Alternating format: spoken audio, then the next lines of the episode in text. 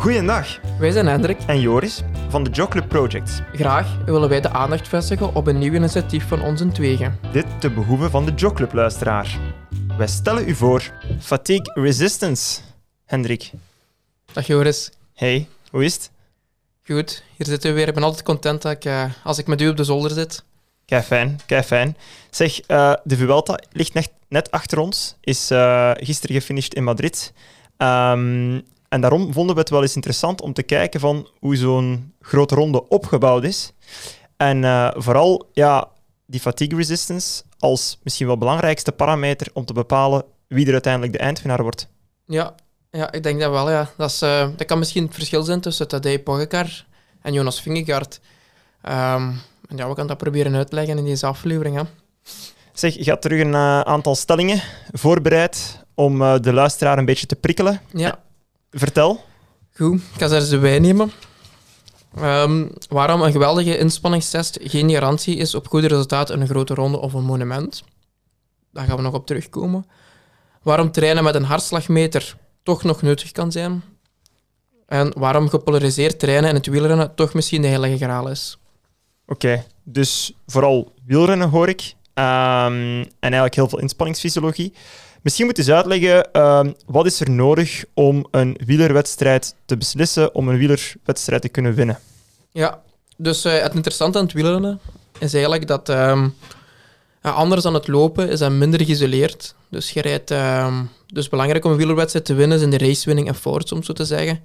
Dus een wielrenner moet soms korte perioden, middellange of lange periodes, dat wil zeggen 5 tot 1 minuut de korte periodes, middellange periode 1 tot 10 minuten, of, lang, of lange periodes 10 minuten of langer hard kunnen rijden eigenlijk, om het verschil te maken ten opzichte van zijn concurrenten. Ja, je zit eigenlijk met een intervalkarakter in een duurinspanning. Voilà. Wat dat je eigenlijk ja, bij een marathon bijvoorbeeld, of ook in triathlon, veel minder hebt. Dan zijn dat gewoon lange duurinspanningen zonder die hoge wattagepieken eigenlijk. Ja, veel minder eigenlijk. Of als je kijkt naar de pistenummers, 800 meter, ja, is dat dan een minuut 50, twee minuten. Allee, voor de uh, lopers van hoog niveau, keihard Mhm. lopen en daarna is het gedaan. Maar wat een wielrenner moet doen, is eigenlijk na vier, vijf uur op de fiets dan twee minuten hard gaan. Op een kort klimmetje of ergens anders. Of bijvoorbeeld, ehm, als je kijkt naar de 10 kilometer de piste, 7, 28 minuten of, of ja, voor recreanten natuurlijk 35, 40, iets langer. Mhm. Eh, hard gaan, ook geïsoleerd. In het wielrennen is het dan een klim eigenlijk van een half uur of 40 minuten. Dat je op het einde van een bergrit bijvoorbeeld hard omhoog rijdt om hopelijk als eerste boven te komen. Dus eigenlijk doen ze een beetje een inspanning van een 10 kilometer, maar dan na 4, 5 uur allee, duurtraining of toch nog iets intensievere training. Of een intensieve wedstrijd eigenlijk. Ja. Oké. Ehm, ja, die, die race-winning efforts, misschien moeten we daar misschien ja, even dieper op ingaan. Ja. Van welke wattages er nodig zijn bijvoorbeeld. En misschien moeten we eerst uitleggen, wattage, daar wordt in de koers zoveel over Ja. gesproken. En watt per kilo. En ja, dus 1 watt is gelijk aan 1 joule per seconde. Ja, hè. klopt. Je levert dus eigenlijk ja, energie per seconde. Dat is vermogen. Ja. Ehm, en ja, die joules die zijn wel bepalend eigenlijk. Die wattages zijn bepalend om te kunnen spreken over zo'n race-winning effort. Misschien moeten we dat even uitleggen. Ja, ehm, dus komt er eigenlijk op neer dat je bijvoorbeeld in een klassieker of een monument van 5, 6 uur fietsen eigenlijk eh, ongeveer 6000 kilojoule verbruikt. Mhm. Eh, en dat is eigenlijk gemakkelijker door te rekenen door je regel van 1 joule per seconde, het wat door te rekenen naar het aantal tijd dat je fietst eigenlijk. Ja, ik kan misschien direct al aan koppelen. Mensen rekenen vaak, als het op voeding aankomt, in calorieën. Hè? In kilocalorieën dan vooral. Dus 1 kilocalorie is 4,18 kilojoule. Ja. Waarmee je eigenlijk perfect kunt je verbruik op de fiets omzetten naar ja, de energieeenheid waarmee dat wij rekenen in, het, eh, ja, in, in, in de voeding eigenlijk. Hè. Klopt, ja. ja. Maar goed, aan het wielrennen gaan we dan meer de eenheid joule gebruiken, omdat dat, dan moeten we niet nog een extra stap rekenen erbij zetten. Dus eigenlijk gewoon gemakkelijk om het wattage door te rekenen, het aantal joule. Ja. Ehm, en komt erop neer eigenlijk dat, ja, natuurlijk, door in een wedstrijd verbruik je heel veel energie. Je hebt daarvoor vetten en koolhydraten, of glycogeen eigenlijk, nodig om dat energie te leveren. En eh, hoe frisser je eigenlijk bent op het einde van de wedstrijd, hoe gemakkelijker het is om die racewinning en force toch nog te leveren. Ja. Zeg, ehm, we hebben ook het WK wielrennen gehad in Glasgow. Ja, Dat was een heel specifiek parcours waarbij ja, hele korte, steile hellingen ja, afgewisseld werden door ja, heel veel bochten er nog eens bij. En dan ja, ook vooral een enorm lange raceafstand. Ik denk dat het langste WK dat we ooit gekregen hebben bij de profs. Klopt, ja. Ehm, dat, moet, dat moet echt het ultieme geweest zijn op vlak van die race-winning efforts. Of, Ja, klopt. Dus eigenlijk, ehm, omdat er zo lang WK is, eigenlijk in de vorm van een monument, Mhm. Ja, is de bedoeling dat je als wielrenner zo'n beetje kunt verstoppen in de eerste uren van de koers en natuurlijk geen trap te veel geeft, eh, zoals ze het zeggen eigenlijk in de Ja. koerstermen. Hè. Ja. Zodat je eigenlijk de suikers dat je in je benen hebt zoveel mogelijk kunt opsparen, dat je zoveel mogelijk vetten verbrandt in het begin van de koers. En dat je in het begin van de koers ook heel veel suikers kunt loaden eigenlijk en opnieuw kunt aanvullen. En dan natuurlijk gaat je richting de finale. Het laatste anderhalf uur of één uur van de wedstrijd. Dan breekt de finale open. Dan gaan de favorieten naar voren komen. Ehm, komen ze met de race-inwinningen voor, bijvoorbeeld een minuut hard omhoog gaan op, eh, eh, op een klim eigenlijk. En proberen ze de andere coureurs ervan af te rijden. En dan is eigenlijk vooral, het is niet per se degene die de hoogste 1 minuut waarde heeft, die dan misschien het verschil maakt, maar degene die de hoogste 1 minuut waarde heeft na 5, 5 uur en een half koers, die dan daar het verschil maakt. En dat hebben we bijvoorbeeld gezien bij Mathieu van der Poel. Eh, maar dat kan bijvoorbeeld zijn als je Van der Poel en Van Aert zet en allebei in 1 minuut waardes in frisse toestand langs elkaar zet, dat is hetzelfde duo, of misschien Van Aert meer of Van der Poel meer, meer dat kunnen we niet weten. Hè. Oké, ja, ik, ik moet automatisch ook terugdenken aan het WK in Leuven hier, Ja. waar dat de Fransen de koers openbraken op de Smijsberg op 170, denk ik, van het einde. Ehm, ja, dat was ook echt ja, het, het toonvoorbeeld van die, die, die hele lange, harde finale, Ja. ehm, die niet voor iedereen is weggelegd. Hè. Nee, nee, inderdaad. Ik denk dat dan zo de eerder de niet-zuinige types, zoals de sprinters, dat die dan natuurlijk eh, sneller afvallen eigenlijk, of door hun suikers heen zitten en de wattages eigenlijk niet meer geduwd krijgen. Ondanks dat ik zou kunnen zeggen, ja, altijd die korte inspanningen van half minuut, een minuut hard rijden, dan moet die sprinters goed liggen. Maar dat is dan toch niet het geval daar. hè. Eh, fatigue resistance, definieer dat eens, Hendrik. Want dat is eigenlijk bijna ja, de titel van de aflevering. Ehm, ja, dus ik ga even iemand quote- quoteren. Dus eh, Stefan Saler, een inspanningsfysioloog, die daar eigenlijk, eh, heeft een artikel geschreven die noemt dat durability. En dat is eigenlijk het vermogen om weerstand te bieden aan de invloed van vermoeidheid. Nu, durability in het Nederlands zou dat duurzaamheid zijn. Dat is niet echt een goed woord in het Nederlands, omdat dat veel meer betekent. Dus in het Nederlands eh, is het gemakkelijkst eigenlijk om vermoeidheidsresistentie te gebruiken. Concreet of kort gezegd, eh, hoe beter je ehm, als atleet eigenlijk eh, weerstand kunt bieden aan de vermoeidheid die opkomt tijdens een duurinspanning, hoe groter de vermoeidheidsresistentie bij u is. Oké, en, en er zijn volgens mij wel meerdere belangrijke zaken daarbij. Ja. Dus eh, er spelen twee factoren mee. Ehm, dus je gaat een paar uur bijvoorbeeld fietsen. En het eerste verhaal is van hoe, hoe snel treedt het vermogensverval op. Is dat na, na één uur fietsen, is dat na drie uur fietsen? Of na hoeveel kilojoule per eh, kilo gaan we dan vaak kijken? Is dat na 10 kilojoule de, kilo? Is dat na 20 kilojoule de kilo? Dan gaan wij kijken hoe snel gaat, de, gaat de vermogensverval optreden bij die wielrenner. Tweede verhaal is, als dat optreedt, hoe groot of hoe sterk treedt het op? Dan noemen ze een beetje de downward shift. Dat is een moeilijk, een moeilijk woord eigenlijk om gewoon te zeggen, ja, groot is het verschil tussen de frisse waardes en de vermoeide waardes. Ja, dus samengevat, twee belangrijke factoren bij fatigue resistance. Eén, wanneer ziet je duidelijk een verval? Wanneer Ja. treedt dat verval op? En twee, ja, hoe diep is dan eigenlijk het verval? Hoeveel verliest je aan je maximale wattage ehm, ja, in de finale van de wedstrijd? Daar komt het op neer. Ja, Ja. inderdaad. Eh, daar zijn wel wat onderzoeken rond gebeurd, denk ik, eh, om, en om, na te gaan van ja, welke verschillen zien we in het huidige profpeloton. Eh, zijn er verschillen tussen jongere en oudere renners? Ehm, Et cetera. Ja, klopt. Ehm, die onderzoeken zijn ook nog vrij recent. Het is nog niet zo ehm, super bekend eigenlijk. Ehm, het onderwerp is nog, allee, nog vrij recent.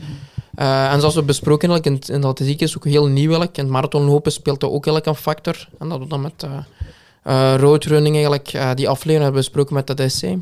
ja, ja, Dus- klopt. Klopt, inderdaad. Dus eigenlijk een marathonloper die moet eigenlijk natuurlijk ook heel fatigue resistant zijn, waardoor hij op het einde van de wedstrijd nog altijd zijn wedstrijdpace goed kan aanhouden eigenlijk en niet te veel vervallen optreedt. Ehm, en dan hebben ze in het wielrennen verschillende onderzoeken gedaan. Het voordeel in het wielrennen is gemakkelijker om onderzoeken te doen, omdat we kunnen kijken naar die wattages. Dus we kunnen perfect een file van een wielrenner opvragen eigenlijk en kijken ja, vanaf wanneer treedt het vermogensverval in en hoeveel, Mhm. hoe groot is het vermogensverval. Dus eigenlijk veel gemakkelijker dan bijvoorbeeld een, een sport zoals de atletiek, dat Ja. moeilijker meetbaar is. Ja, in het lopen zit het enkel met uw, met uw snelheid. Hè. Uiteindelijk, je ziet wanneer iemand begint te vertragen. Ehm, maar ja, je kunt op meerdere manieren een bepaalde snelheid halen. Je kunt dat op een zuinige manier doen of een manier die meer energie kost. Hè. Ja. En ja, die wattages die kunnen we gewoon heel moeilijk, eh, heel moeilijk meten. Het Dus, moeilijke is eigenlijk met, die, eh, met lopen, als je zegt, we gaan naar de splittijden kijken en iemand loopt aan 3.30 en dan Mhm. bijvoorbeeld, oh, dat vertraagt hij naar 3.40. Ja, Dat is moeilijk om te bepalen waarom vertraagt hij, want dat kan zijn dat er gewoon een helling in zit, tegenwind, et cetera. wat er tegenwind is dat je daarvoor in een groepje zat. Ehm, Ja, En Terug- dat, dat is ja. inderdaad in het wielrennen, ja, die, die snelheid is, is maar secundair eigenlijk. Hè. Je hebt Ja. je, je, je wattage dat eigenlijk alles bepalend is. klopt inderdaad. Ehm, en er zijn dus verschillende onderzoeken naar. Ehm, onderzoeken waar ze kijken naar type coureur, allrounder ehm, versus, versus knecht eh, versus klassementsrenner. Ja. Eh, maar dan ze ook gaan kijken naar de leeftijd eigenlijk. Dus junior, belofte, ehm, professioneel of, of eh, elite. Eh, en dat ze ook gaan vergelijken eigenlijk wat het verschil nu tussen een continentale renner of een wereldtourrenner. Ja. En ze gaan naar al die verschillende coureurs kijken eigenlijk. ehm, eh, en kijken hoe fatigue resistant zijn, zijn al, die, al die wielrenners. Ehm, ja, logischerwijze, ehm, dat, is, dat is misschien een open deur dat ik intrap, dat, dat profwielrenner veel fatigue resistant is dan een junior bijvoorbeeld. Ja. Ja. Dat hebben ze uit onderzoeken wel kunnen zien. Ik ga er, ik ga er eentje bij nemen. Hè. Dus ehm, het onderzoek van, eigenlijk, ehm, van 2023, nog heel recent, The Relationship Between Training Characteristics and Durability in Professional Cyclists Across a Competitive Season. Ja, het is Engels, ik ben er niet zo goed in, maar ik lees het maar voor, voor als mensen interesse hebben om op te zoeken later. Ja. Eh, en dan hebben ze eigenlijk gekeken eigenlijk van ehm, welke in, allee, hoe, hoe kunnen we het meten, die fatigue resistance, en welke invloed hebben trainingen erop. Eh, en dan zagen ze bijvoorbeeld van de jeugdwielrenners wielrenners zijn minder fatigue resistance naar, dan professionele wielrenners. En eh, een van de grote factoren dat er invloed hebben is het aantal uren duurtraining dat je gedaan hebt, het aantal uren training op een jaar bijvoorbeeld. En een profielrenner gaat al gauw 10.000 uren trainen op een jaar, wat overeenkomt met ongeveer 20 uur per week. Mhm. Uh, een junior wielrenner die gaat veel lager aantal uren En die trainen. moet dan vaak ook nog naar school en ja, doet niet, misschien, misschien maar één keer per week een lange, echt lange duurtraining of zo. Ja, Ja. uiteraard. Dus door die jaren lang gaat, gaat je meer en meer heel rustig trainen, voornamelijk. Dat is belangrijk. Eh, en hoe meer rustige uren op de fiets, eigenlijk, hoe fatigue resistance die eh, wielrenners worden. Ja, en gaat het dan over elk type van wielrenner? Dus zowel over eh ja, eh, sp- sprinterstypes als over klassementstypes? Ehm, Ehm, daar maken ze nu niet direct een onderscheid in, maar in andere onderzoeken zie je wel bijvoorbeeld dat eh klassementsrenners veel fatigue resistant zijn dan sprinters of ehm klassiekere coureurs eigenlijk. ja.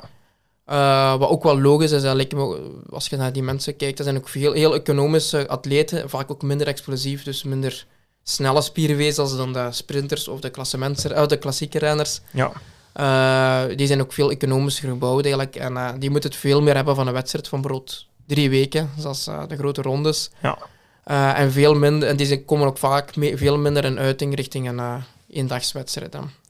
Tegenwoordig zie je ook wel in de sprint weer meer en meer van die types met inhoud, noemen ze dat dan. Hè? Ja. Zo'n Jasper Philips bijvoorbeeld, die rijdt eigenlijk wel best goed bergop. Ehm, die overleeft die drie weken vrij gemakkelijk. eh, waar dat we dan in het verleden met Kittel bijvoorbeeld, eh, of met Cavendish, Of Ehm, recent Caleb Ewan. of recent Caleb Ewan, dat die dat, dat die dat moeilijker hebben en dat die echt niks mogen tegenkomen qua valpartijen, heel goed omringd moeten zijn om effectief die drie weken vol te houden. Ja. Ehm, dat is ook fatigue resistance, vermoed ik dan. ja, klopt. Dus je hebt fatigue resistance enerzijds binnen één inspanning op een dag. Ja. Eh, hoe verloopt het vermoeidheid doorheen de wedstrijd? Hè? Maar je hebt ook fatigue resistance binnen een grote ronde. Eh, hoe verloopt dat in de tweede week, de derde week?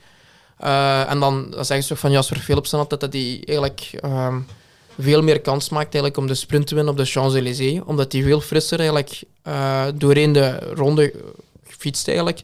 Dat hij veel beter uit de bergen komt dan zijn concurrenten zoals Caleb Ewan of Jacobs, et cetera. Oké. Ehm, ja, hier juist zei al van ja, eh, professionele wielrenners, die, die hebben gewoon ja, een veel betere fatigue resistance, doordat die veel meer uren al getraind hebben dan jongere wielrenners. Nu. We zien de laatste jaren wel een enorme shift, waar dat je vroeger misschien 30 moest zijn of toch eind de 20 om mee te kunnen doen voor de winst in een grote ronde. Uh, staan er nu echt prille twintigers in de top 10. Uh, ja. Als ik kijk naar de Vuelta, ja, Ayuso is vierde geworden. Die is er 21, denk ik. Kian Uitenbroeks is achtste geworden. Die is er nog maar 20. Um, ja, Remco heeft vorig jaar de Vuelta gewonnen als 22-jarige. Um, ja, hoe verklaren dat? Is ja. omdat ze veel vroeger uh, professioneler begeleid worden? Of? Ja, klopt. Ik denk uh, dat het daarmee te maken gaat hebben dat, uh, dat vanaf nu eigenlijk, ja, eerste jaar als juniors eigenlijk al een trainer hebben eigenlijk, en toch bezig zijn met voeding, bezig zijn met trainingen. En vandaar dat ze ook er sneller staan. En je ziet een beetje een tendens dat er veel vroeger resultaten worden gereden of dat de nieuwe generatie er snel staat. Maar er is ook een beetje een tendens dat de oude generatie het langer kan volhouden. Dat sommige atleten veel langer eigenlijk prof kunnen zijn. En dat heeft ook te maken met die uh, betere wetenschappelijke aanpakken. Ja, en dat ze eigenlijk gewoon hun, hun carrière veel duurzamer en veran ja, verantwoorder aanpakken. Klopt, ja. ja. Oké, okay. um, hoe gaan we het nu juist meten, fatigue resistance? Ja, dus er zijn eigenlijk, omdat dat nog recent is, um, bestaat er niet echt een universele manier om dat te meten. Als we bijvoorbeeld kijken naar VO2 Max, uh, iedereen, allee, bijna elke recreant heeft zijn VO2 Max al eens gemeten. Je hebt verschillende manieren om dat te meten. Uh, bij die fatigue resistance is dat toch anders eigenlijk.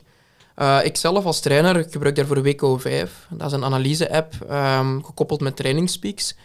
Um, en bij de wielrenners ja, worden alle, alle wattages dat geduurd wordt op training en een wedstrijd vanuit trainingspeaks eigenlijk daarvan gedownload en in die app gestoken eigenlijk, en dan geanalyseerd.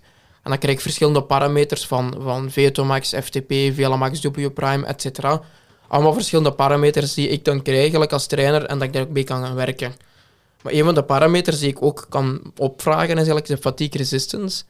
En dan krijg ik een, eh, een soort file hier, ik heb het hier voor me liggen, um, waarin ik uh, de data's van de laatste 90 dagen van mijn wielrenner opvraag eigenlijk, ingeven eigenlijk in de app. En dan gaan ze mij geven wat de 10 seconden waarde, 1 minuut waarde, 5 minuten waarde en 20 minuten waarde is. En dan gaan ze mij eigenlijk weergeven hoe, dat, hoe die waardes vervallen eigenlijk, uh, afhankelijk van hoeveel kilojoule die coureur verbruikt in wedstrijd of training. En bijvoorbeeld het eerste is um, na, na 10 kilojoule de kilogram, tweede is na 20 kilojoule de kilogram tot en met 50 kilojoule de kilogram. Mm -hmm. En dan kan ik bijvoorbeeld zien bij deze coureur, um, vanaf 40 kilojoule de kilogram zie ik eigenlijk in de 10 seconden waardes toch een verval van een goed tiental watts bijvoorbeeld. Uh, maar die andere waardes um, blijven nog redelijk goed behouden. Tot 50 kilojoule uh, de kilogram zie ik eigenlijk dat de andere waardes ook sterk achteruit gaan.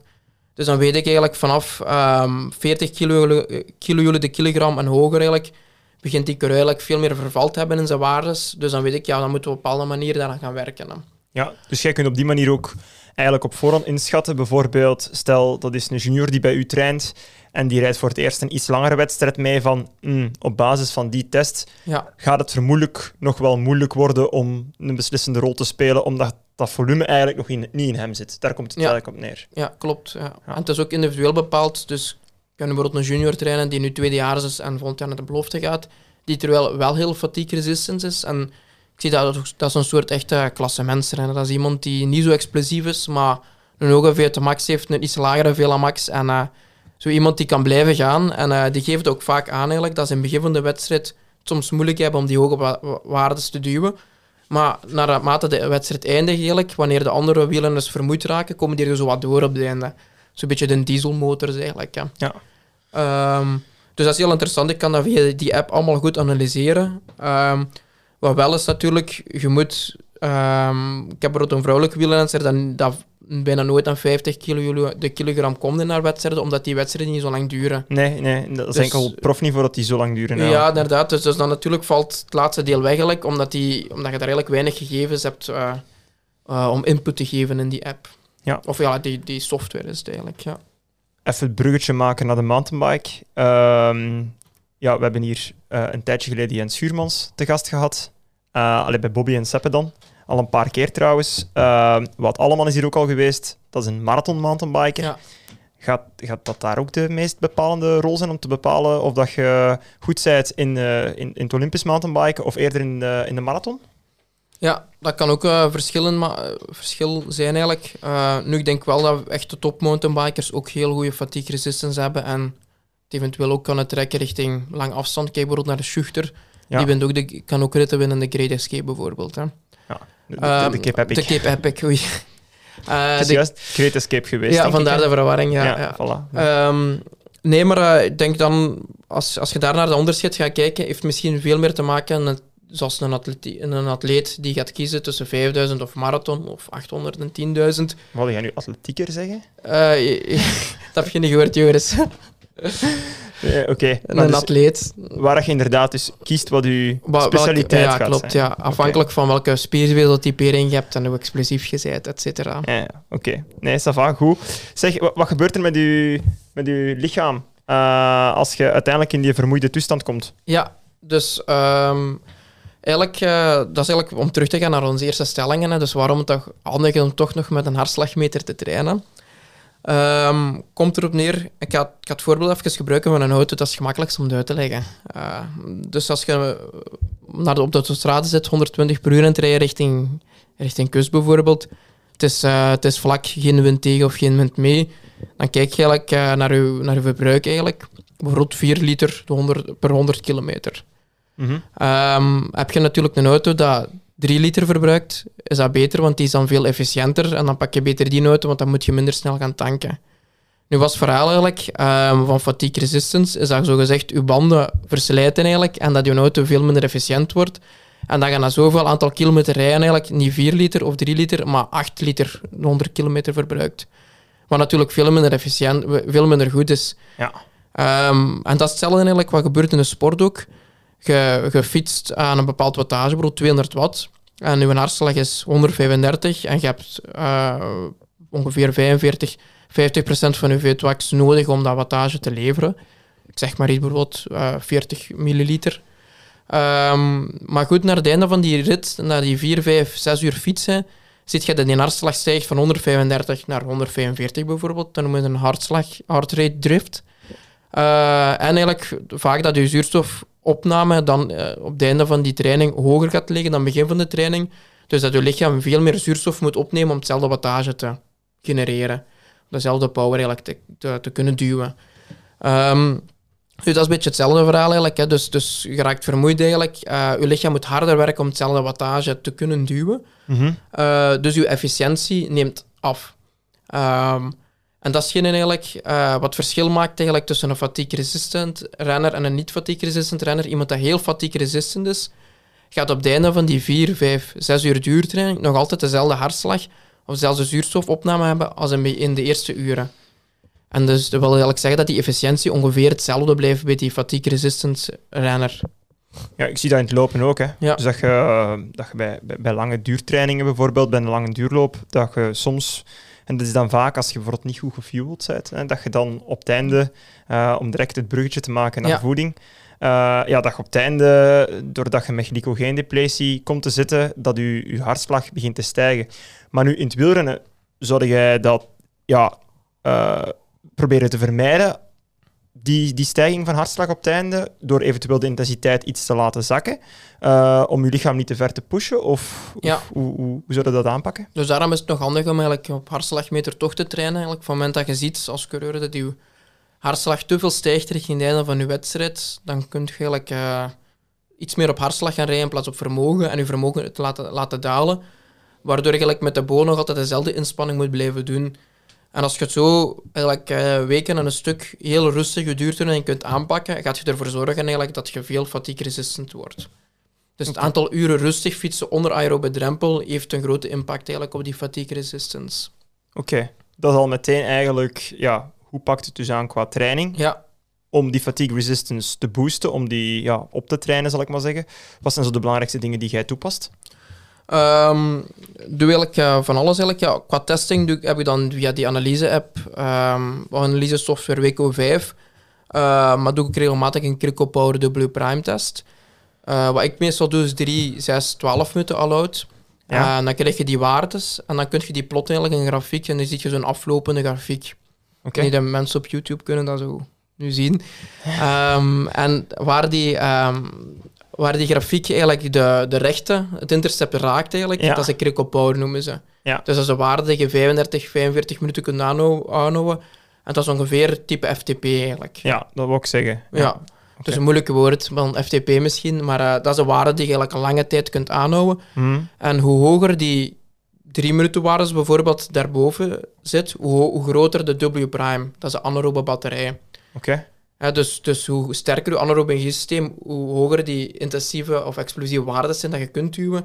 Eh, en hoe groter dat verschil met die critical power, hoe groter dus die W-prime. Dat zit rond de 4 millimol, die Eh, power.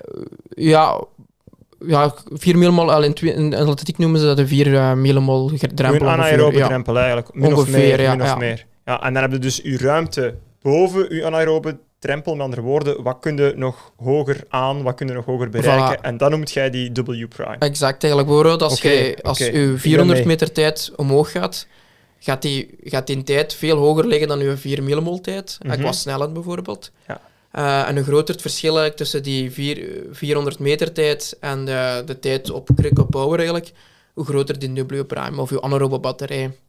En je ziet bijvoorbeeld een marathonloper, die gaat een veel tragere 400 meter tijd hebben dan, dan een 5 kilometer loper bijvoorbeeld. Eh, dus die gaat bij, gevolg een veel lagere W-prime hebben. Je kunt ook een beetje de, de, de lijn doortrekken richting de Velamax, staan het wielen en de atletiek veel meer gekend is waarschijnlijk. Ja, dus eigenlijk is dat ook wel een, een, een eh, waarde voor je veelzijdigheid, zal ik maar zeggen. Dat je, dat je eigenlijk ook wel nog op kortere inspanningen kunt uitblinken. Ja, Daar inderdaad. komt het wel, wel, op neer. Hè? Maar wat wel vaak het geval is, hoe hoger de Velamax bijvoorbeeld, of de W-prime. Mhm. hè, De W-prime is een beetje de, de parameter op basis van vermogen, maar dat Ja. is echt een beetje hetzelfde als de Velamax. Ja. Een atleet met een hoge Velamax gaat een hoge W-prime hebben. Een atleet met een lage Velamax gaat een lage W-prime hebben. Maar hoe hoger die, die Velamax en W-prime eigenlijk, hoe explosiever je bent, maar hoe minder goed je bent op lange afstand. Exact. Want zondag Berlijn, marathon. Ja, We hebben er toch de voorbije week alles aan gedaan om mijn VLMAX niet de pan te laten uitswingen. Nee, inderdaad, Want ja. ja, die mag absoluut niet te hoog staan. klopt. Ehm, ja, ik vermoed dat het in het wielrennen richting een grote ronde ook zo is. Ja. Dat eigenlijk atleten toch niet bepaald fris in termen van die W-prime naar een grote ronde trekken. Inderdaad, dus die W-prime of die Velamax eh, Mhm. is best wel lager eigenlijk eh, in functies van een grote ronde of monumenten. Omdat vaak het geval is, eh, atleten met een hoge Velamax, eh W-prime gaan heel veel suikers al in het begin van de wedstrijd verbranden. En dan kom je natuurlijk op het einde van de wedstrijd weer tekort. Ja. En hetzelfde natuurlijk bij een grote ronde. Als je de eerste dagen al zoveel suikers verbrandt, ja, dan gaat je ergens een rekening moeten betalen. Hè. Ja, dan denk ik meteen aan de racestrategie van sommige rijders die sprinten voor elke seconde in week 1 van een grote ronde en dan eigenlijk de rekening gepresenteerd krijgen eh, in week 2 of week 3 Ja. en dan op minuten worden gereden. Ehm, kunnen we dat daartoe herleiden? Of? Ehm, dat zou misschien nu een beetje kort door de bocht zijn, maar ik volg wel een- voor een deel. Bijvoorbeeld Vingegaard ziet je zelden de eerste week. Hè. Allee, Ja. Als je na één week vraagt waar is Vingegaard, je, hebt hem niet gezien. Nee, Die ja, daar ik niet mee er- bezig. En, Ik denk dat er sommigen zoiets hadden van, hij is niet goed na Ja. week 1, nu in de Vuelta. Dus, klopt, eh, ja. ja. Dus die ziet die niet, die houdt zich daar niet mee bezig. En die weet natuurlijk, ik ben super fatigue resist. Dus ik moet het hebben van een lange, slopende, harde ronde. En Ja. je ziet ook wel een tactiek van Jumbo-Visma, dat ze, ehm, dat ze er ook een harde ronde van maken. Hè. Elke rit eigenlijk hard rijden, vanaf de eerste klim tempo omhoog rijden. Ehm, en dat, dat, dat speelt allemaal in de kaart van Vingegaard. Dus ze weten dat hij veel minder snel vermoeid raakt dan zijn concurrenten. Waardoor hij op het einde van de ronde, als hij op, op, op de laatste klim eigenlijk moet doorrijden, dat hij vaak zijn concurrenten eruit kan rijden, wat hem de eerste week moeilijker kan, bijvoorbeeld. Ja, dat is een beetje eh, tegenovergesteld aan het eh, Team Sky-principe van vroeger. Die vaak dan wel in week 1 of na 10 dagen uitpakte met Ja. gewoon één supersnelle beklimming, eh, de Skytrain van Waleer. Ja. En dan Froome die het meestal afmaakte. Ja, En dan probeerde gewoon te consolideren in weken 2 en 3. Ja, Jumbo-Visma, die, die consolideren eigenlijk niet. Die blijven gewoon hard rijden.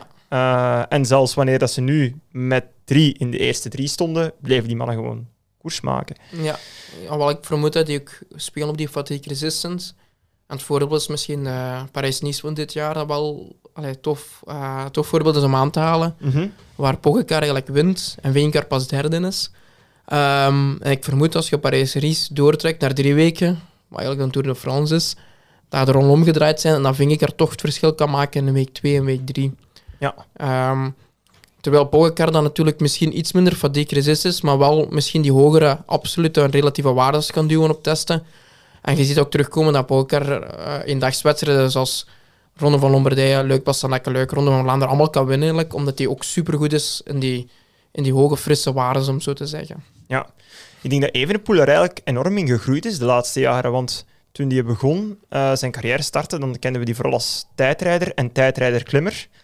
Um, ja. Maar die is dan eigenlijk heel explosief geworden. Uh, wint sprintjes bergop, uh, ja. ja. wint luik al twee jaar op rij. Dat kun je niet zonder explosiviteit in de benen te hebben. Nee, nee, inderdaad. Ja. Ik denk dat hij een beetje een omgekeerde shift gemaakt heeft. En nu eigenlijk, ja, vooral volgend jaar in 2024, de Tour, is een grote vraag eigenlijk. Um, ja, wat Evenpoel waard is als klassementsrenner uiteraard. Hè. Ja. Of hij echt wel allee, tegen een goede Vingegaard en tegen een goede Pogacar kan opnemen in het duel. Dus allee, ik ben heel benieuwd.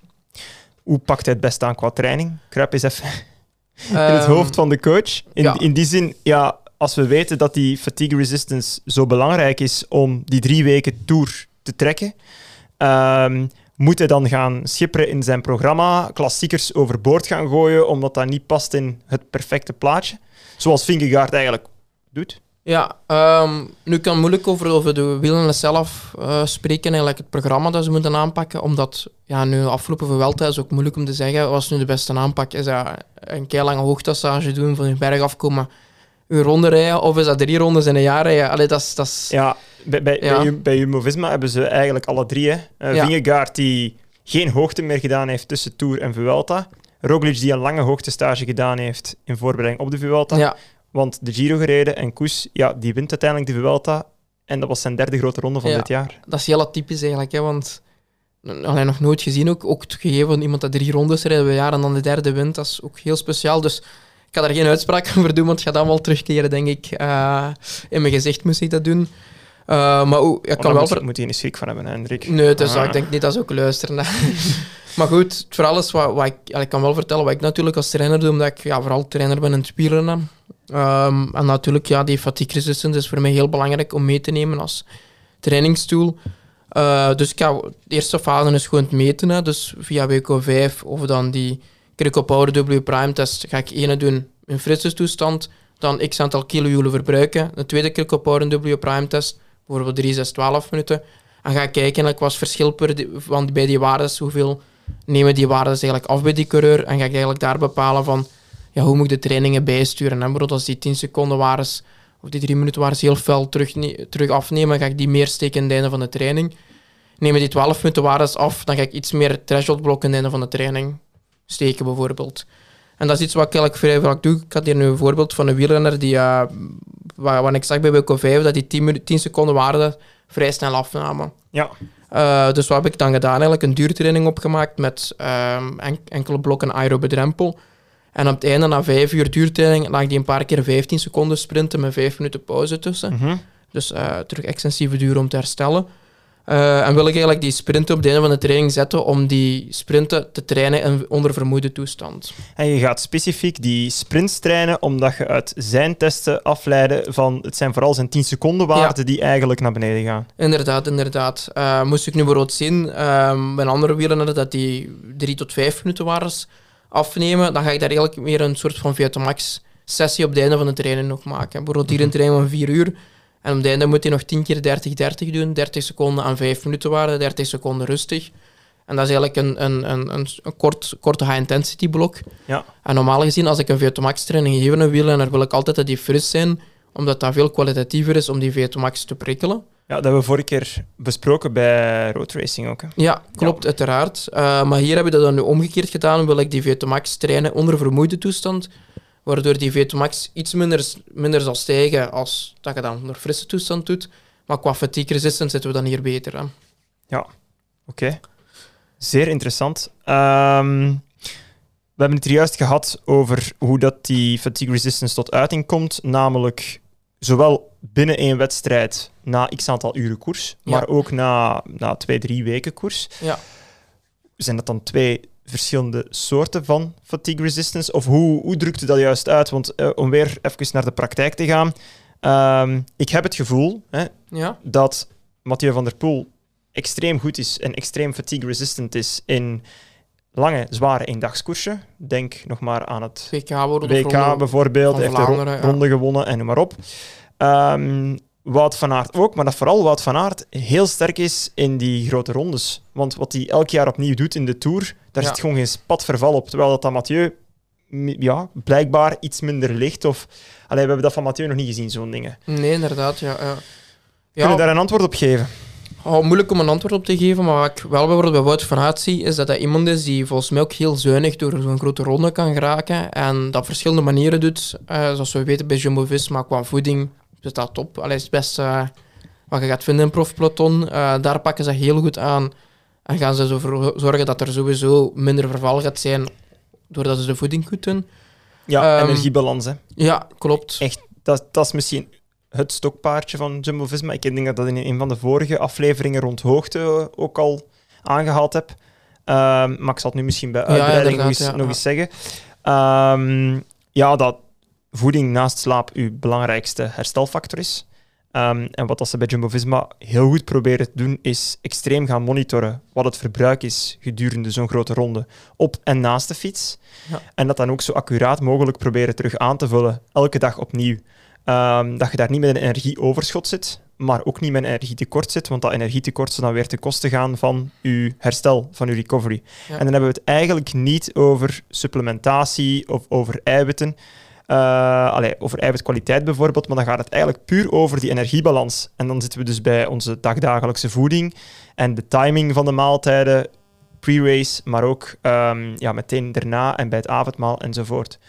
Dus ehm, ja, allee, dat is denk ik waar dat zij momenteel een systeem hebben voor ontwikkeld. ehm, dat zo op punt staat, waar ook heel hard in geïnvesteerd is. Ze hebben de keuze gemaakt een aantal jaar geleden om niet te investeren in de allerbeste renners, maar wel in de allerbeste omkadering. Ja. En door daarmee resultaten te boeken, hebben ze momenteel het beste van, van beide. Hebben ze eigenlijk de allerbeste renners met de allerbeste omkadering. En dat is denk ik de enige simpele reden waarom ze er zo bovenuit steken en niet iets anders. Ja, klopt inderdaad. En ik denk dat dat ook wel de beste manier is om het te bereiken eigenlijk. Eh, en wat ze ook vaak zeggen is, want we weten ongeveer wel vrij goed wat er allemaal gebeurt.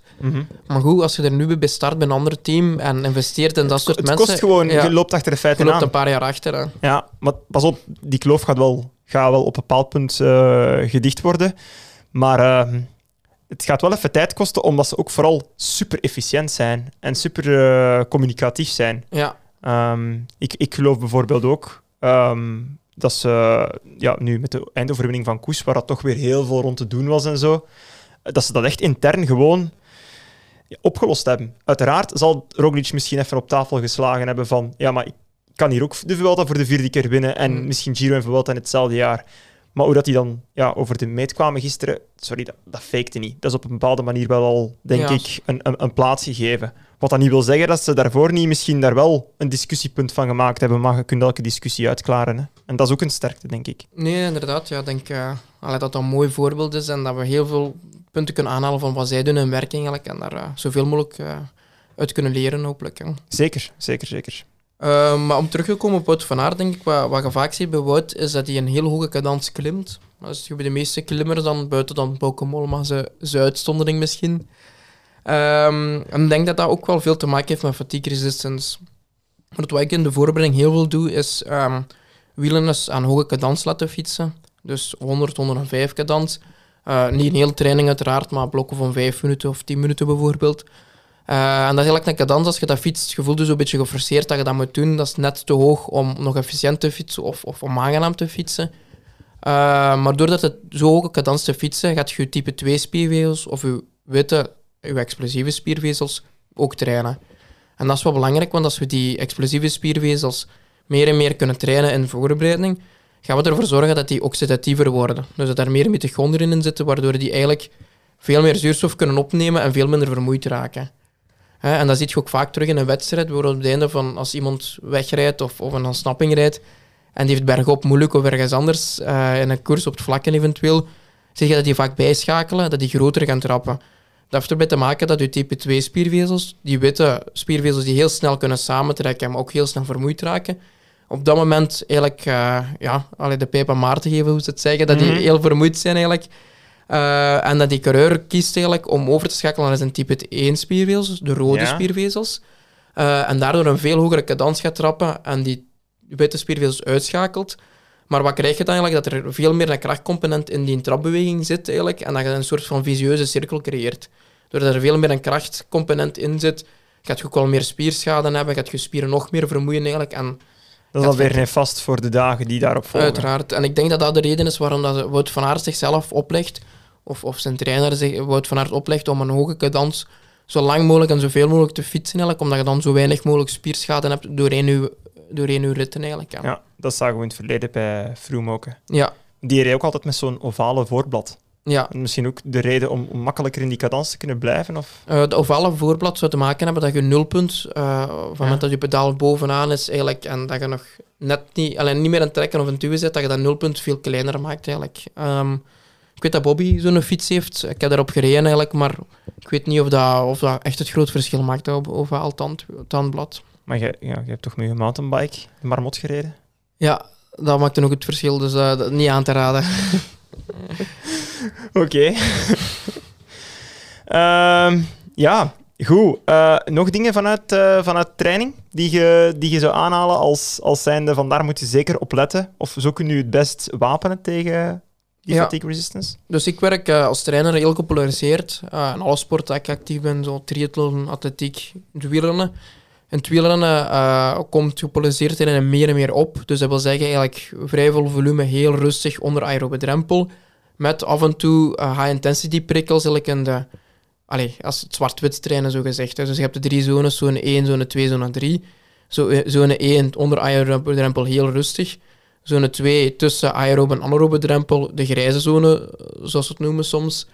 Zone 3 is boven anaerobe drempel, dat is de high-intensity prikkels of sprinten. Uh, en ik ga eigenlijk zoveel mogelijk trainingen vanuit zone 1 en zone 3 geven, dus alleen 90% of meer Ehm, in de extensieve zone met af en toe een paar prikkels uit zone 3. Uh, eh, zowel eigenlijk kan voorbrengen als zoveel mogelijk in het seizoen. Um, dat zorgt ervoor eigenlijk dat ik veel meer volume aan die wielen soms kan geven. Omdat als je heel veel uh, in die grijze zone gaat trainen, gaat je veel meer glycogeentypulatie hebben tijdens die trainingen. Gaat je dat de dag daarna merken, gaat je de dag daarna minder kwalitatieve intensieve trainingen kunnen doen, etc. Dus daar, door dat heel gepolariseerd te houden, kan ik ervoor zorgen dat ik zowel de VO2 max heel goed kan trainen, uh, als dat ik, zoveel, dat ik vrij veel volume kan geven aan die wielrenners, waardoor die ook veel meer fatigue-resistent worden. Ja, even vertaald naar, naar atletiek. Belang van trage duurlopen. Ja. Dat je dus eigenlijk bij duurlopen niet te hard gaat pushen, want dan zijn er weer veel te veel suikers aan het verbranden. Um, wat dat dan weer eigenlijk ja, je motor niet echt zuinig maakt. En dan betaalt je de dag daarna vaak de rekeningen. Ja. ja, ja. Um, dus zo train ik dat voornamelijk. Um, uh, door eigenlijk vrij veel tijd ja, heel rustig te doen. En dan tweede factor is eigenlijk, en daar heb ik de bal terugkaatsen naar u, is dan het verhaal van uh, training de gut. Ik weet niet of je dat principe even kunt uitleggen. Ja, het is dus zo, um, vroeger werd er gesteld 90 gram koolhydraten per uur. Um, dat gaat zo wat de max zijn. Hè? Waarbij dat we dan in een 2-1 verhouding 60 gram uit het glucosetransport of de glucoseopname halen en 30 gram uit fructose. Um, nu, nieuwe onderzoeken hebben aangetoond van ja, misschien moet het wel mogelijk zijn om hoger te gaan in koolhydraatinname, zodat we eigenlijk die glycogeendepletie kunnen uitstellen. En eigenlijk langer met een volle tank kunnen rijden. Daar komt het eigenlijk op neer. Ja. En dus is men naar 1 op 0,8 gegaan qua verhouding. Um, glucose op fructose, waarmee dat we dan naar 120 gram en misschien zelfs meer uh, koolhydraten per uur kunnen uitkomen. Nu, ik zeg er wel altijd bij, je hebt een bepaalde training nodig om die grote volumes aan koolhydraten verwerkt te krijgen tijdens de inspanning. Uh, niet alleen het, het, eten op zich kost energie, maar ook de opname ervan. En eigenlijk, ja, je, darmen moeten erop op getraind zijn om dat gewoon ja, op te kunnen nemen in die bepaalde tijd. En net zoals dat jij uren op de fiets nodig hebt om conditie op te bouwen, heeft ook uw lichaam en heeft ook uw, uh, uw vertering tijd nodig om zich eraan aan te passen. Daarom dat het eigenlijk heel belangrijk is om op training soms meer te gaan innemen dan dat je op die moment uh, nodig hebt qua, qua energienood. Gewoon eigenlijk om train the gut, je, je darmstelsel erop te trainen van die grote volumes weggewerkt te krijgen. Dan gaat het dat aan een hogere intensiteit in de koers. Um, wanneer dat je het wel nodig hebt om die energienood aan te vullen, um, ga je dat ook veel makkelijker kunnen doen. Dat is iets wat ik eigenlijk zelf uh, richting marathons uh, ook toepas. Um, daar is dan een superprestatie bepalende factor, omdat je met het schokeffect zit, je, je loopt uh, terwijl je aan het verteren bent. Dat maakt je maaglediging en je opname des te moeilijker dan wanneer je op je, op je zadel zit tijdens het fietsen. En ja, mijn, mijn koolhydraatinname tijdens de marathon, ja, die, die ligt helemaal niet op 120 gram of op, op, zelfs niet op 90 gram, want dat is uiteraard maar een inspanning van een dikke twee uur. Maar um, ik ga wel soms in training een stuk hoger dan die 60 gram per uur bijvoorbeeld, om mijn lichaam er wel op te trainen van dat op te nemen. En ik denk dat dat in het wielrennen ook een hele belangrijke is. Daarom dat ik jonge wielrenners ook vaak aanraad van veel eerder uh, high carb te trainen dan low carb te trainen, omdat ik denk dat ze daarmee het grootste verschil kunnen maken. Ja. Maar low carb trainen kan in sommige gevallen ook wel helpen, want jij past het ook toe, hè, Hendrik? Ja, inderdaad. Dus um, vooral duidelijk low carb, maar niet nuchter. Mm -hmm. Dat is voor mij een groot verschil. Belangrijke kanttekening. Ja, ja. ja. want als we nu terug een keer de link maken, in het begin van de aflevering bespraken over het WK wielrennen of een monument bijvoorbeeld. Je wilt zo zuinig mogelijk de eerste uren doorkomen als wielrenner. Dus enerzijds training de kut. Hè, dus we gaan op training 120 of zelfs 150 gram per uur trainen eigenlijk. Ja. Waardoor ze een wedstrijd ook kunnen bereiken. En als je een wedstrijd in het begin van de eerste uren zoveel koolhydraten kunt opnemen, gaat je eigenlijk ja, je glycogeen veel sneller opnieuw terug aan, aan, aanvullen tijdens de wedstrijd. Ja. Waardoor je op het einde meer suikers in je benen hebt om te gebruiken. Tweede factor is eigenlijk is die aerobe drempel. Um, dan gaan we eigenlijk die aerobe drempel uh, zo hoog mogelijk trainen, waardoor je in het begin van de wedstrijd veel meer vetten verbrandt dan suikers. En dat is ook interessant, want hoe meer vet we kunnen verbranden in het begin van de wedstrijd, daar hebben we genoeg van, dat gaan we niet, gaan we niet opgebruiken. Um, hoe minder suikers we moeten verbranden en opnieuw hoe meer glycogeen je in je spieren en je lever overhoudt richting het einde van de wedstrijd.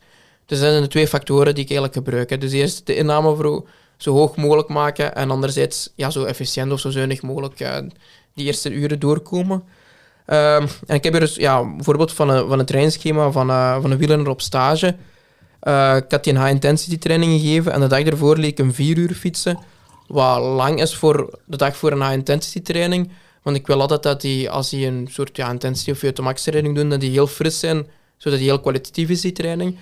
Maar ik liet hem uh, die dag ervoor 120 gram per uur eten, waardoor hij eigenlijk zijn suikers zo goed mogelijk bewaarde tijdens de training. En niet zo superveel nog moest aanvullen na de training om te nee, herstellen. Nee, exact. Waar je anders dan nog een, groot bord pasta moet gaan eten Ja. om je een voorbeeld te geven na de training, ja, is hier een gewone maaltijd voldoende, want je hebt alles aangevuld op het moment zelf. Hè. Inderdaad, dus qua herstel valt die training supergoed mee. En dan weet ik dat ik de dag daarna dat die jongen eh, genoeg glycogeen in zijn benen had om een kwalitatieve high-intensity of VO2 max training uit te voeren. Exact. Eh, wat ik de dag daarna deed, is eigenlijk opnieuw 4 uur duurtraining, maar dan 20 gram per uur.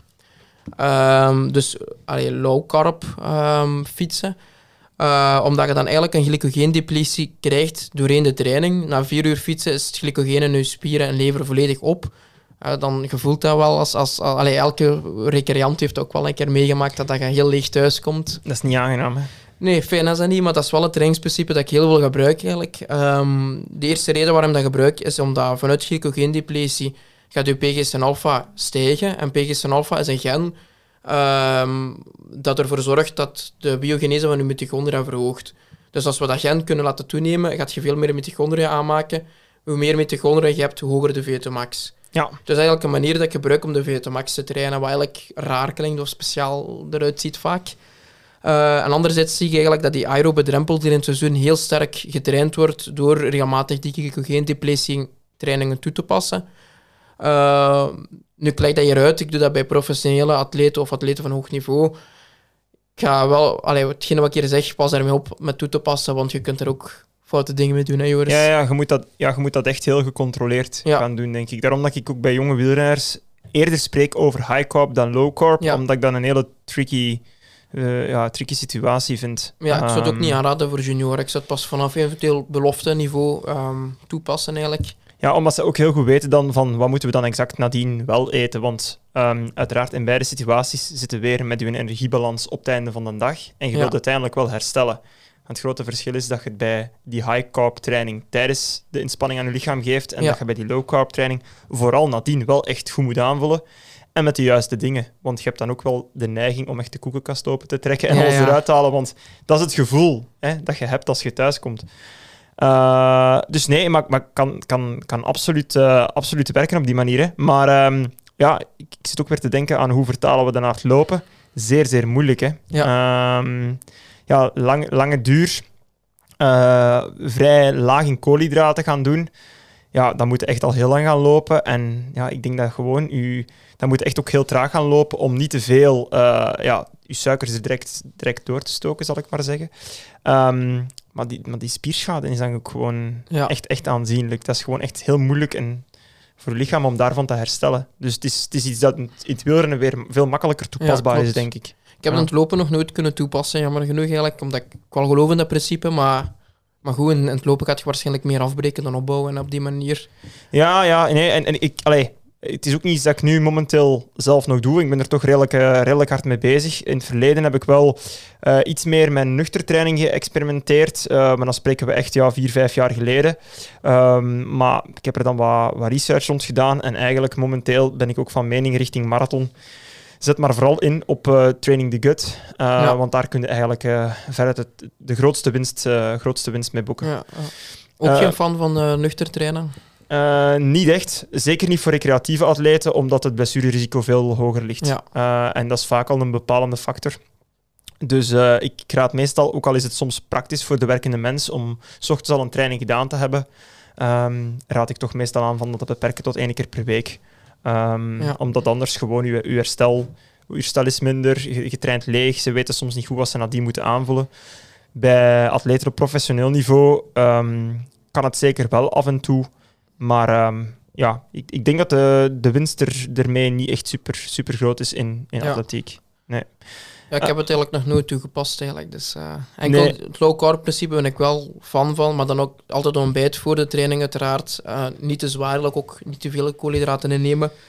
En 20 gram per uur. En de reden waarom toch nog eh, iets van koolhydraten geven is vaak ook omdat je hersenen vaak suiker nodig hebben. Om te blijven nadenken Ja, en je moet alert ook kunnen blijven, zeker op de fiets, want anders, ja, als je echt te, te sterk in glycogeen wordt, depletie dat gaat, wordt gewoon gevaarlijk. Ja, Ja, klopt. In het, Dus- Je bent in het verkeer bezig. hè. Maar ja, hier ook weer 20 gram koolhydraten per uur. Wij lopen niet langer dan twee uur. hè. ja, Dus al eten wij maar 20 gram per uur, met dan een ontbijt ervoor, dan kom je ook niet leeg dan komen wij thuis, ook niet leeg thuis. Hè. Dus Nee, nee, eh, echt de tank helemaal leeglopen, dan moeten eigenlijk al richting, richting ultra-toestanden gaan. Eh, er is ook een, eh, ja, een merk dat een nieuw product op de markt gebracht heeft. Het heet Lift. Ik zal het merk nog niet direct bij naam noemen. Maar dat zijn eigenlijk ja, blijkbaar zeer snel opneembare vetten. Ehm, die worden ingenomen tijdens de inspanning om uw glycogeenvoorraad te sparen.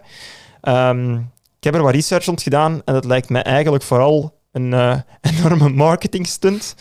Eh, ze beweren dat het in de Tour ook gebruikt is. Ik betwijfel het ten zeerste. Ehm, ik heb het er met, eh, met een collega ook over gehad. En ja, allee, die zei ook, ehm, voor de dorentocht tot daaraan toe, ehm, omdat daar de intensiteit van de inspanning zo laag ligt, maar no way dat je daar ehm, in het profpeloton ehm, gaat oprijden op zo'n product. Dus ja, dat is allee, in mijn ogen ook geen, geen toegevoegde waarde om snel opneembare vetten eh, tijdens de inspanning er gaan bij te stoppen. Ik denk veel eerder dat het training the gut principe, waarbij uw darmen veel sneller meer koolhydraten kunnen opnemen, dat daar uw winstmarge ligt. Ja. Dus eh, dat wil ik toch nog even... Maar nu nog iets anders. Ehm, ik heb nu eh, met een ultrasporter gezien die eigenlijk eh, als drie dagen of zo niet gaat eten. Ik zie er nu wel regelmatig terugkomen en ik denk altijd van oei, dat dan een gevaarlijk principe en we moeten oppassen dat als bepaalde allee, invloedrijke sporters dat gaan toepassen, dat dat overgenomen wordt door recreanten. Ja. Ik Joris, vertel mij eh, of leg het uit, klopt dat of klopt dat niet? Ja, dat is, dat is het tweede ding. Je, je, hebt, je hebt merken die marketing toepassen om Ja. een bepaalde producten aan de man te brengen. En dan heb je ja, de influencers die eh, ja, in, in het slechtste geval ook nog eens succesvol zijn, want dat zijn de gevaarlijkste. Hè? En die hebben dan natuurlijk een heel breed platform en een bepaalde status opgebouwd waarmee dat ze ehm, zomaar alles tentoon kunnen spreiden. En nu natuurlijk de dag van vandaag, door socia- social media, is het heel makkelijk om uw mening en uw standpunt over iets eh, te uiten. Ehm, maar het is een, het is een ja, ge- gevaarlijk, gevaarlijk iets, want ik zie geen enkel voordeel aan uzelf eh, drie dagen volledig uithongeren. Ehm, ja, nee. Allee, daar, ja, eigenlijk kan ik daar zelfs weinig over kwijt. Daar is gewoon geen enkel voordeel aan verbonden. Je hebt elke dag je energie nodig. Ik ben absoluut ook geen fan van intermittent fasting. Ja. Eh, dat is dan veel minder drastisch. Maar dat is eigenlijk gewoon een gemakkelijke manier om eh, ja, aan minder energie minder calorieën op een dag te komen. Maar in mijn eh, opinie en in die van veel van mijn collega's is het gewoon altijd heel belangrijk om drie hoofdmaaltijden en drie tussendoortjes per dag te nemen voor de gewone mens. Um, en hoeven er helemaal geen, geen shortcuts te zijn. Ja. Dus je lichaam ontnuchteren en detoxen en weet ik wel allemaal. Uh, klinkt misschien allemaal heel fancy, maar uh, normaal is goed genoeg. Ja, Absoluut. doe maar gewoon normaal. Doe maar gewoon normaal, inderdaad. Nee. Goed, uh, hadden wij nog vragen binnengekregen? Uh, moesten wij nog iets zeggen trouwens over hoogte? Op, uh, dat te maken had met die fatigue resistance? Um, ja, bijvoorbeeld hoogtetraining um, is ook altijd een manier eigenlijk om uh, die fatigue resistance te verhogen eigenlijk, omdat je op die manier een sterke VO2 max prikkeling hebt door het gegeven van hoogte. Ja, dat mm -hmm. hebben we de eerste aflevering af, um, besproken. Uh, maar vaak kun je ook nog altijd hoog volume eigenlijk trainen op hoogte. Dus je kunt wel zeker je duurtrainingen heel rustig doen. Allee, op, op zeeniveau uiteraard. Je gaat een berg naar beneden, doet daar je duurtraining. Uh, en je moet iets minder intensiteiten in die, in die weken steken dat je op hoogtestage zit. Uh, dus dat is ook een interessante manier om die fatigue resistance te verhogen. En tweede is vaak, als je ziet dat um, als je meerdaags hebt gereden, bijvoorbeeld een, uh, een, een Tour de France, een Vuelta, een Giro, dat die fatigue resistance ook wel toeneemt de dagen daarna. Uh, en dat zien zie we ook wel vaak bijvoorbeeld richting um, 2K in Glasgow, dat de coureurs eigenlijk die vlak na... Die, die uit de Tour komen. Die uit de Tour komen, dat die eigenlijk goed presteren richting de laatste uren uh, na zo'n slopend 2K. Maar dus eigenlijk, want dat werd vaak zo soms in de volksmond gezegd van, je hebt als jonge renner, je moet eens een grote ronde uitrijden om coureur te zijn. Ja. Dat heeft misschien daarmee te maken dan. Ja, dus die waardes nemen eigenlijk wel wat toe. Vaak ook omdat die W prime of Vela Max, uw anaerobe systeem enorm onderdrukt is. Ja. Uh, dus het is niet zozeer dat dat voor altijd geldt. Dat is waarschijnlijk als je een test erna neemt, het eerste effect dat je ziet. Maar als in de winter uw Vela Max terugstijgt, ja. is dat weer weg. Um, maar die fatigue resistance gaat vaak heel hoog zijn. En dat kan misschien een van de verklaringen zijn waarom dat Sepp toch nog heel goed was in, uh, in de Vuelta. Um, dat die fatigue resistance heel hoog was bij die coureur, omdat hij eigenlijk uh, zowel Giro als Tour heeft gereden. En tussen die twee ronde, grote rondes woont hij op hoogte in Andorra. Ja. Dus dat ook wel veel hoogtetrainingen gehad hebben. Um, dus misschien eigenlijk wel uh, allee, een goede manier eigenlijk om toch te trainen voor de Vuelta. Maar ik denk dat moet je qua voeding zo ver staan als Jumbo, want bij andere teams zie je dat wel nog niet direct gebeuren. Nee, nee dat denk ik ook niet. Dat denk ik ook niet. Uh, nog één laatste vraag had ik. Hoe, hoe gaat uw fatigue resistance doorheen uw seizoen? Ja. Uh, dat is eigenlijk interessant. Er zijn ook wel onderzoeken naar gedaan. Uh, dus, dus onderzoeken van gaan ze die, die fatigue resistance meten op basis van die W prime. dus een frisse, frisse test en daarna fietsen en een vermoeide test en het verschil kijken. En dan zagen ze eigenlijk dat het uh, verschil tussen de frisse en de vermoeide waardes um, in het seizoen eigenlijk groter was dan in het begin van, van het seizoen. Dat heeft erbij te maken, eigenlijk, vermoeden ze, um, dat ze in het seizoen eigenlijk veel minder extensieve duurtrainingen doen. Dat er vaak veel meer in de grijze zone wordt gereden, veel meer wedstrijden wordt gereden. Um, waardoor die fatigue resistance eigenlijk geleidelijk aan afneemt die je eigenlijk opgebouwd hebt in de winter. Um, dus in de winter is die vaak nog iets hoger, maar zijn die waarden dan weer wel minder. Want die waarden nemen toe door wedstrijden te rijden. Wat het derde geval, op het einde van het seizoen, is, ze gaan zowel de waardes als de fatigue resistance vaak achteruit. Uh, dat heeft erbij te maken omdat er veel minder kwalitatief nog getraind wordt op het einde van het seizoen. Dat er wel veel meer vermoeidheid bij komt kijken en dan nemen de waardes af en gaat je fatigue resistance ook iets minder zijn. Dus je hebt eigenlijk zeker als wielrenner die voorbereiding, die lange voorbereiding in de, in de wintermaanden en dan ja, januari tot aan met februari of soms zelfs maart, uh, zeker nodig om voldoende duurtrainingen te doen aan uh, lage intensiteiten om die fatigue resistance zo hoog mogelijk te trainen. En het kan helpen, of hetgeen wat ik probeer toe te passen, is eigenlijk nog altijd heel gepolariseerd trainen door in het seizoen, waar ik nog altijd vrij veel uh, volumetrainingen aan lage intensiteit kan geven aan de wielrenners in het seizoen zelf en die fatigue resistance op die manier proberen te behouden. Oké. Zeg, maar ik zie wel één uitzondering op uh, al deze regels. Ja, de, ik denk de, dat ik hem goed ken. De, de case Seppe Odijn, hoe, hoe, pakken we die aan? Ik denk dat Seppe Odijn uh, geboren is als een fatigue-resist uh, mens. Allee, iemand dat, denk ik, heel veel type 1 spiervezels heeft, heel weinig type 2 spiervezels, en dat hij vanuit van, vanzelf ja, heel, heel, fris, allee, heel fatigue-resistent is en gemaakt is voor de superlange afstanden. Ja, omdat zijn, ja, zijn verval is echt super kleine. Inderdaad. Uh. Maar ik denk dat dat Seppe waarschijnlijk dan misschien te weinig type 2 spiervezels heeft om die hoge waardes op... Piekwaardes trappen. Op, op, ja, tot aan een minuut te korte periodes of van 1 minuut tot 10 minuten in lange periodes om eigenlijk echt een goede ja, goede coureur te zijn, om een goede, wielren, goede wielrenner te zijn. Hè. Ja, dus hij heeft een goede carrière switch gemaakt. Ja, eh, ja, in tijd dan. heeft dat goed gezien, hè, Ja. echt op die lange afstand. Het schijnt dat hem nu de elfde keer de helft van Kastelen gaat meedoen ook. Ah, oké. Dat is misschien dan een primeur dat we hier mogen, mogen meedelen. Of nee, ging dat laten weten de week op voorhand, denk ik. Hè. Ja. Allee, het is toch niet zeker? Oké, laten we het daar dan op houden. Goed, eh, Hendrik, merci om weer eh, met mij op de zolder te kruipen. Dit was het voor mij voor deze week. Tot de volgende.